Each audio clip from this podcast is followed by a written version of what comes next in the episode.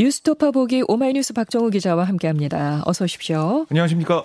조 바이든 미국 대통령이 어제 오후에 일본으로 출국했습니다. 이박 삼일간의 방한 일정을 모두 마무리했는데요. 네. 윤석열 대통령과 바이든 대통령 어제 경기도 오산 미 공군 기지를 찾았네요. 네, 이제 비무장지대 디엠지 방문 대신에 오산 기지 내 지하 벙커인 항공우주작전본부를 방문한 겁니다. 윤 대통령은 부대 방문에 대해서 한미 간의 강력한 안보 동맹을 상징한 거다라고 평가를 했고요. 항공우주작전본부는 이 날로 고도화되는 북핵 미사일 위협에 한미가 공동으로 대응하는 핵심적인 장소다. 아, 그리고 한미 동맹을 상징하는 곳이다. 이렇게 설명을 했습니다.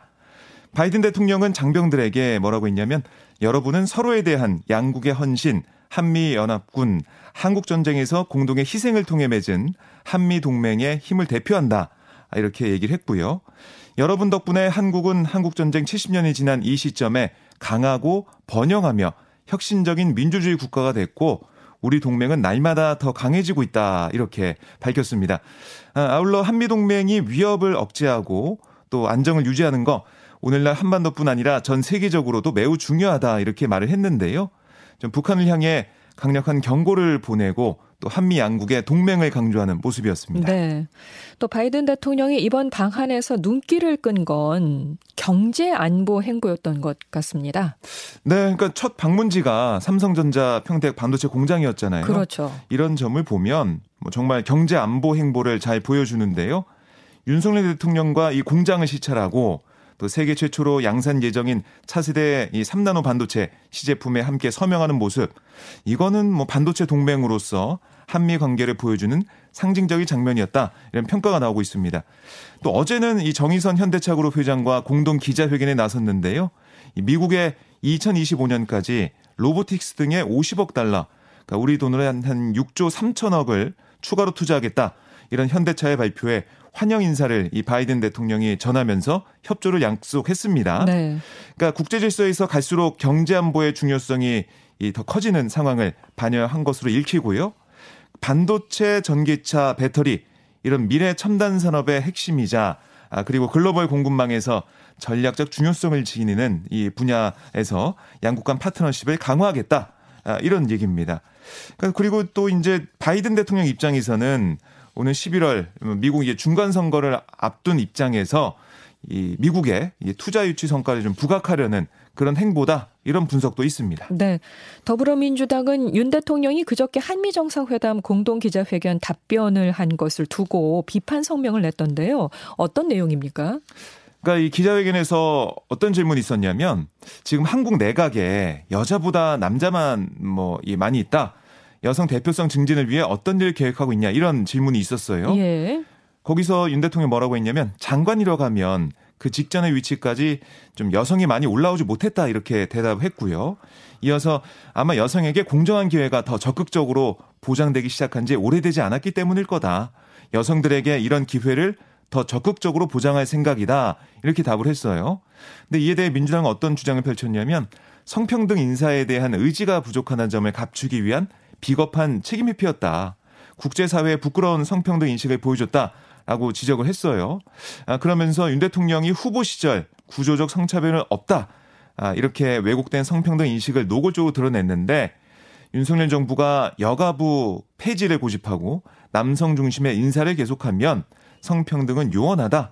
아, 이렇게 얘기하며 성평등에 대한 근본적인 인식 전환을 촉구를 했습니다. 네. 국민의힘 이준석 대표는 한미정상회담에 대해 우리 국격이 올라갔다고 평가를 했네요. 네, 이 대표가 어제 이제 경북 현장 유세에서 뭐라고 했냐면 조 바이든 대통령이 일본보다 먼저 한국에 와서 우리 윤석열 대통령과 정상회담하고 만찬했다. 정말 자랑스러웠다. 대통령 하나 바꿨는데 대한민국의 국격이 바뀌었다는 느낌이 든다. 이렇게 밝혔어요. 그러니까 이 대표가 아, 어떻게 보면은 그저께 한미정상회담 이후에 국립중앙박물관에서 열린 환영 만찬에 참석을 했거든요. 네. 그래서 바이든 대통령과 함께 있는 모습을 보이기도 했는데 페이스북에 바이든 대통령님 영광입니다. 이런 글과 함께 바이든 대통령과 함께 찍은 투샷 사진을 올리기도 했습니다. 네. 육 일 지방선거가 열흘도 남지 않았습니다. 마지막 한 표까지 놓치지 않기 위한 여야의 총력전이 한창이죠. 네, 지금 보면 여야는 텃밭이라고 불리는, 그러니까 각자 좀 지지 기반에 볼 수 있는 영호남에서 지역구 의원들이 총동원돼 고정표를 다지는 그런 모습을 보이고 있고요. 그것과 동시에 수도권 중원 같은 이 백중 지역에서는 중앙당 차원에서 당력을 집중시키는 이른바 뭐 투트랙 전략을 쓰고 있다라고 볼 수가 있는데요. 여야 어느 쪽도 좀 압승을 장담하기 어려운 상황에서 무당파 부동층 흡수를 위해 총력전을 펼치고 있습니다.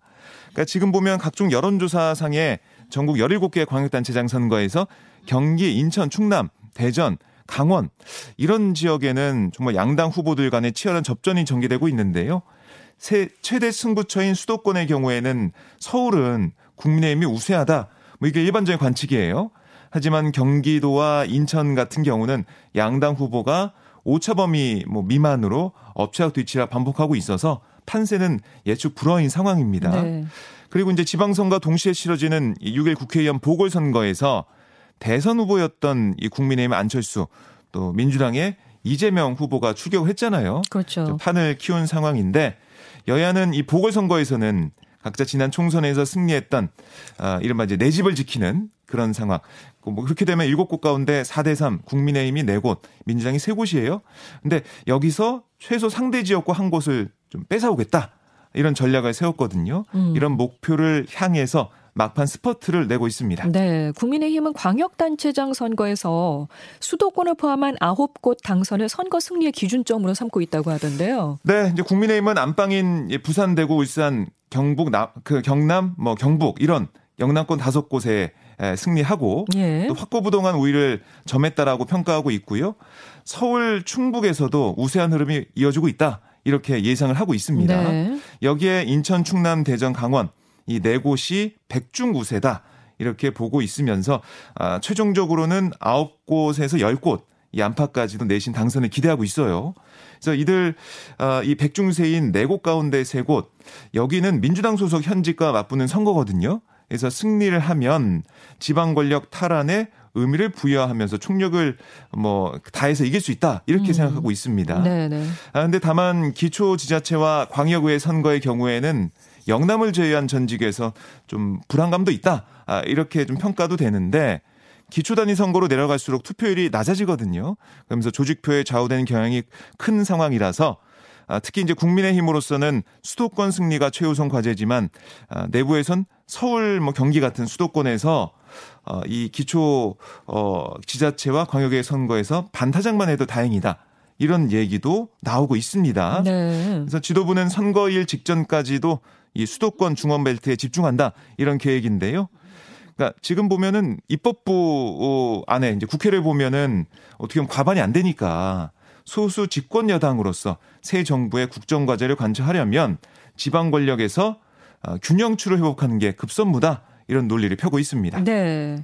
그리고 민주당은 총 열일곱 개 광역단체장 가운데 절반인 여덟 곳에서 당선하는 걸 승리 기준선으로 삼고 있는 거죠. 네. 뭐 그렇습니다. 이른바 서해벨트 지역 사수에 총력전을 벌이고 있다고 하던데요. 그러니까 민주당도 이제 호남 지역, 광주, 전북, 전남 여기에다가 세종, 제주까지 이게 다섯 곳은 안정권이다. 음. 그러니까 그리고 이제 다수 여론조사에서 접전 중인 경기, 인천, 충남, 강원 이 네 곳은 경합지다 이렇게 분류하고 있어요. 네. 대전은 백중 열세, 영남과 서울, 충북 같은 일곱 곳은 열세로 보고 있습니다. 네. 그러니까 민주당은 사 년 전 지방선거에서 석권했던 이들 이제 여덟 곳 이 지역을 모두 사수하기 위해서 경합지인 경기, 인천, 충남, 강원 가운데 적어도 세 곳의 승리가 필수적이다 이렇게 보고 있는데요.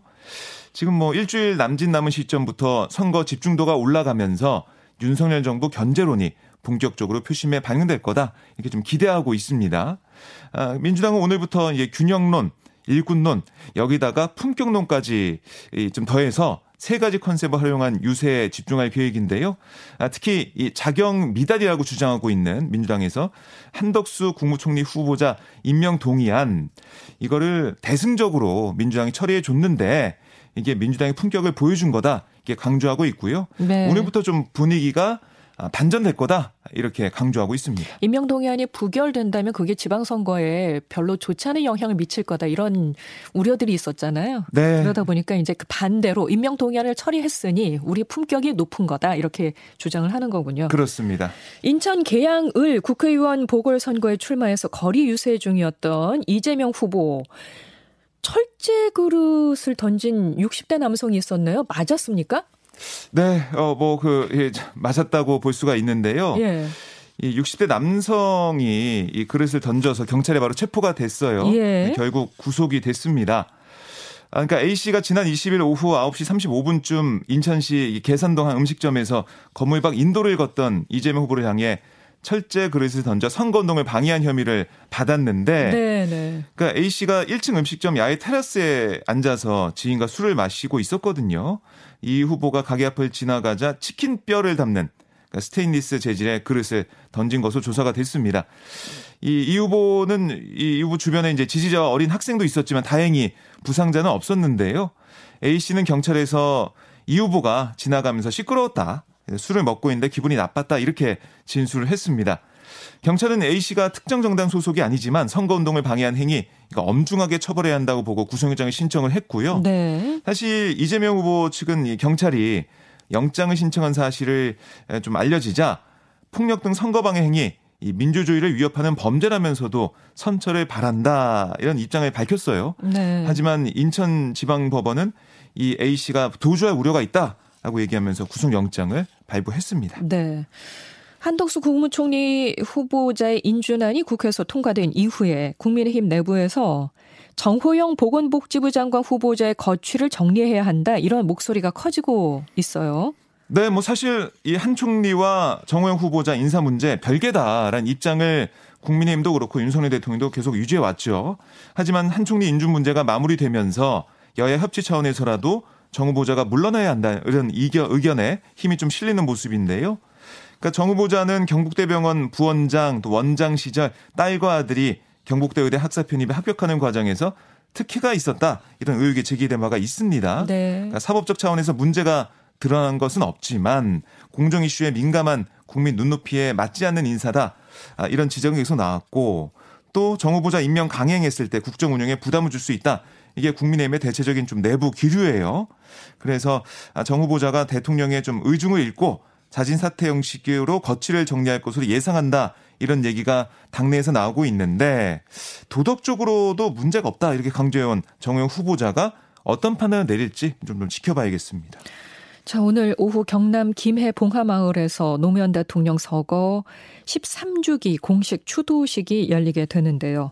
여야 인사들이 대거 참석하네요. 네, 올해 추도식은 나는 깨어있는 강물이다 이런 주제로 기획이 됐는데요. 노 전 대통령이 바란 소통과 통합의 민주주의를 향해 나아가자 이런 취지입니다. 문 전 대통령의 내외와 또 이재명 민주당 총괄선거대책위원장 그리고 이준석 국민의힘 대표 한덕수 국무총리 같은 정관계 인사 이백여 명이 참석을 해요.